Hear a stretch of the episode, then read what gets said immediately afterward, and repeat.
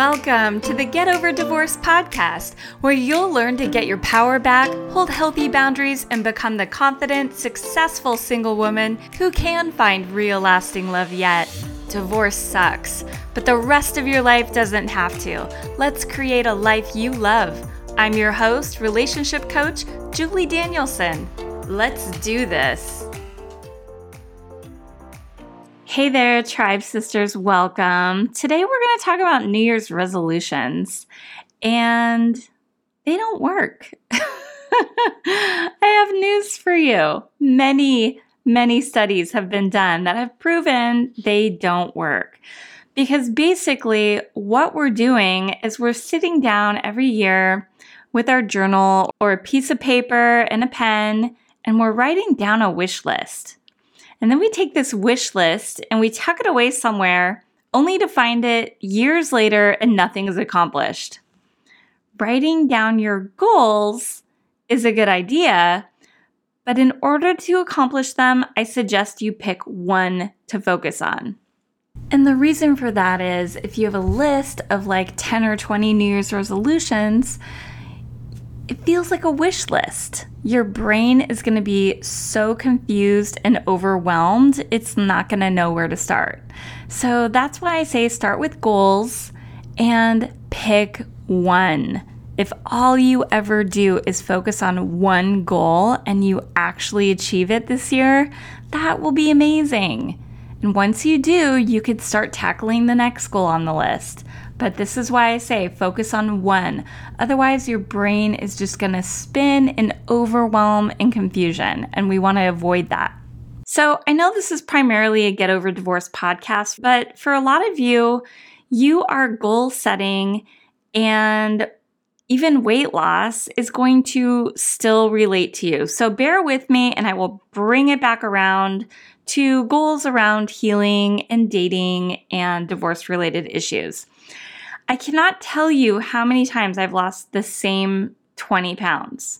So, my goal this year, above any other goal, is to incorporate new habits into my life that will keep it off for good. No more of this yo yo dieting, no more workouts that make me want to puke. Hello, CrossFit, been there. No more denying myself the foods that I want to eat. And basically, no suffering to get this done. That's my goal. But we are creatures of like comfort and ease and habit. So if you want something, something that is really worthy of a New Year's resolution, then you're gonna have to be willing to let go of the idea that it's gonna be comfortable or easy to attain. All goals are gonna require some discomfort. But the good news is is you get to decide how much discomfort you're willing to feel in order to get that goal. My level of discomfort to begin this journey is probably like a scale on a scale of 1 to 10, I would give it a 3. Like I'm willing to feel a 3. now, that's because I really do want sustainable change and I don't want to like go hard on the paint and be sore for the next three days and not want to get out of bed, right? I've done that. That is like failing in advance because I started too hard, too fast, right? In order to create a lasting habit, you're gonna have to get somewhat out of your comfort zone. And this is why and where we self sabotage. We are always seeking ease and comfort over our long term goal. We might have a long term goal of losing 20 pounds, but right now that chocolate cupcake looks too good. We numb ourselves with instant gratification. Okay, so this is really the root of what I want to talk about here because I know we all know what we need to do. But the moment we start, our primal brain is going to fight us and it says, This is hard. This is uncomfortable. I'll do it later. Or this sucks. right? And being the evolved human that you are, you need to be able to be stronger than those thoughts. You need to be willing to feel the shit feelings and think the shitty thoughts and do it anyway. Now, let's face it, if it's a really important goal, important enough for you to make it on your list of New Year's resolutions, then it's important enough to do the daily work over the long haul in order to get it right. Your health, your future career, your dreams, your healing, whatever your goal is around, it really depends on your own mind management. So, I want to introduce a concept that I implemented recently, and I want you to think about how you can uh, apply it to your goal. And I call it the daily minimum. The daily minimum is the most minimal amount of time that you need to put towards your goal each day so that you eventually reach it. Now, people chronically underestimate how long something will take. Like, I always seem to think I can get to the store in five minutes. And reality, the truth is, it takes me seven minutes just to get out of my neighborhood. So, if you think it's going to take one month to write a thesis, add at least a 50% extra buffer time to that, and then don't wait to start. Start right away with your daily minimum. You're going to create much better content with a fresh mind every single day than if you were up against a deadline and in a few days you were trying to squeeze it all out of you. Your daily minimum might be 15 minutes. This is easy to commit to. Add it to your calendar at the start of your day and get it done first. Do the hardest thing at the beginning of your day so it doesn't weigh on you all day long.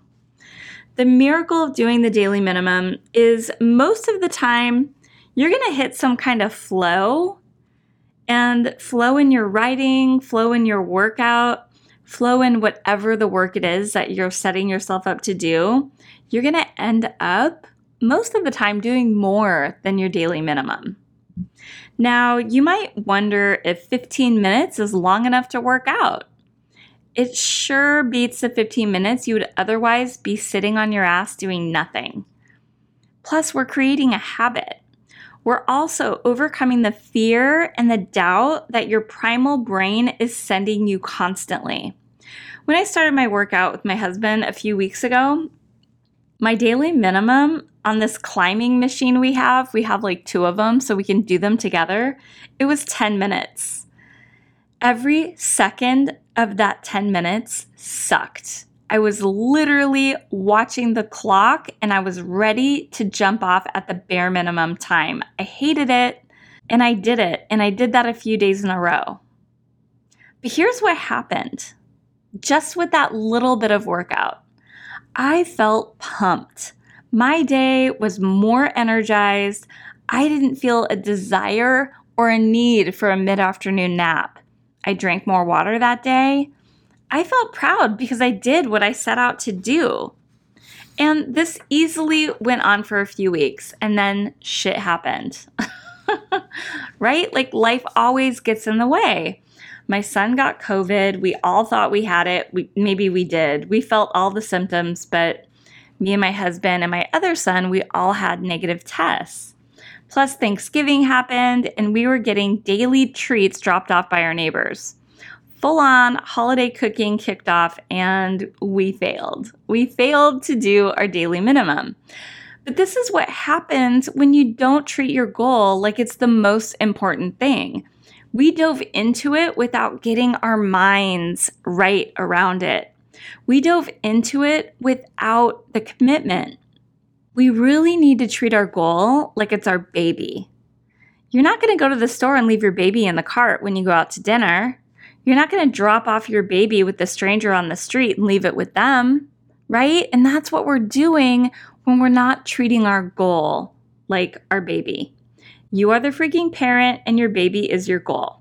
You have to want your goal hard enough to think about it every day and hold it with you like every minute as you would your baby. So I'm going back to the drawing board for now, and we are finally recovered from the flu, probably not COVID. and I'm resetting my goal because I know I really want this, and I didn't have my mind right with the commitment of treating my goal like it's my baby. I dove in without any planning, without any journaling without holding my goal like it was my baby.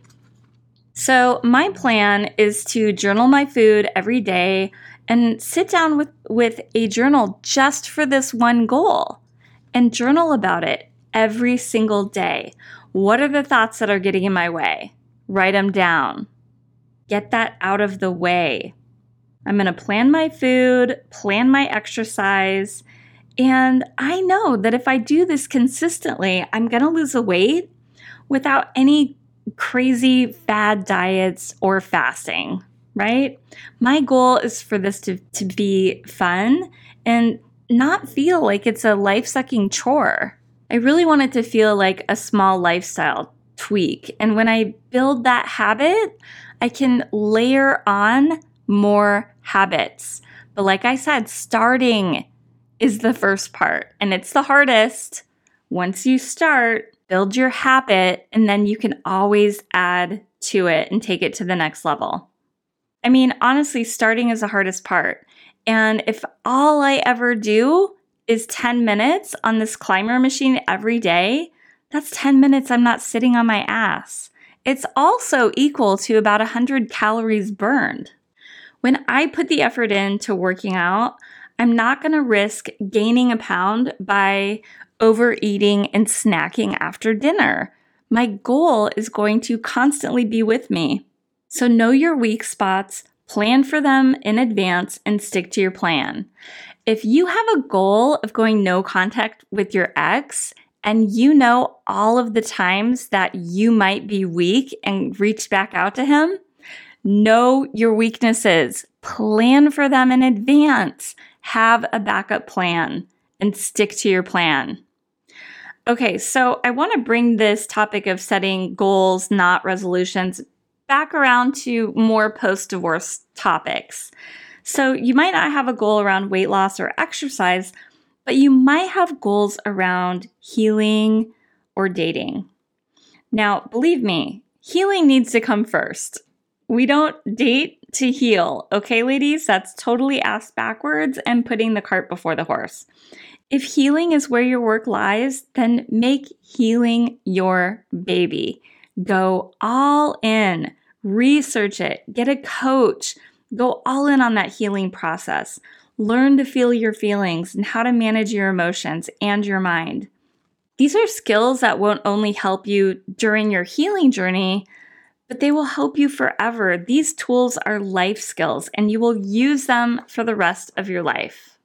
Now, if you are healed and you're not swimming in drama or blame for your ex, you might be ready to date. Maybe dating is your goal. Maybe you really want to find lasting love that lasts you for the rest of your life.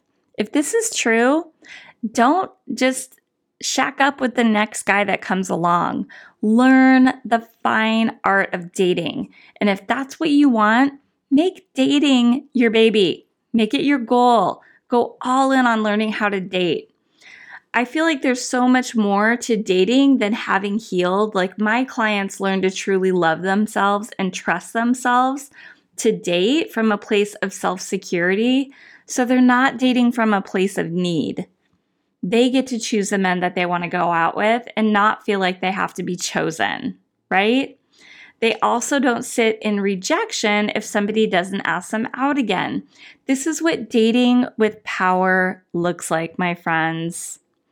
All right, that's it for today. If you are not in my amazing Facebook group for women, it's called Thriving Community Women Supporting Women Through Divorce. Get over there now.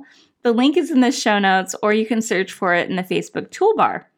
I do like two lives every week, and I answer the burning questions you guys have in the Facebook group on that live. All right, see you on the inside. And if you are listening to this podcast as it comes out, Happy New Year. Cheers to 2021. Enough said about that. All right, everyone. Bye.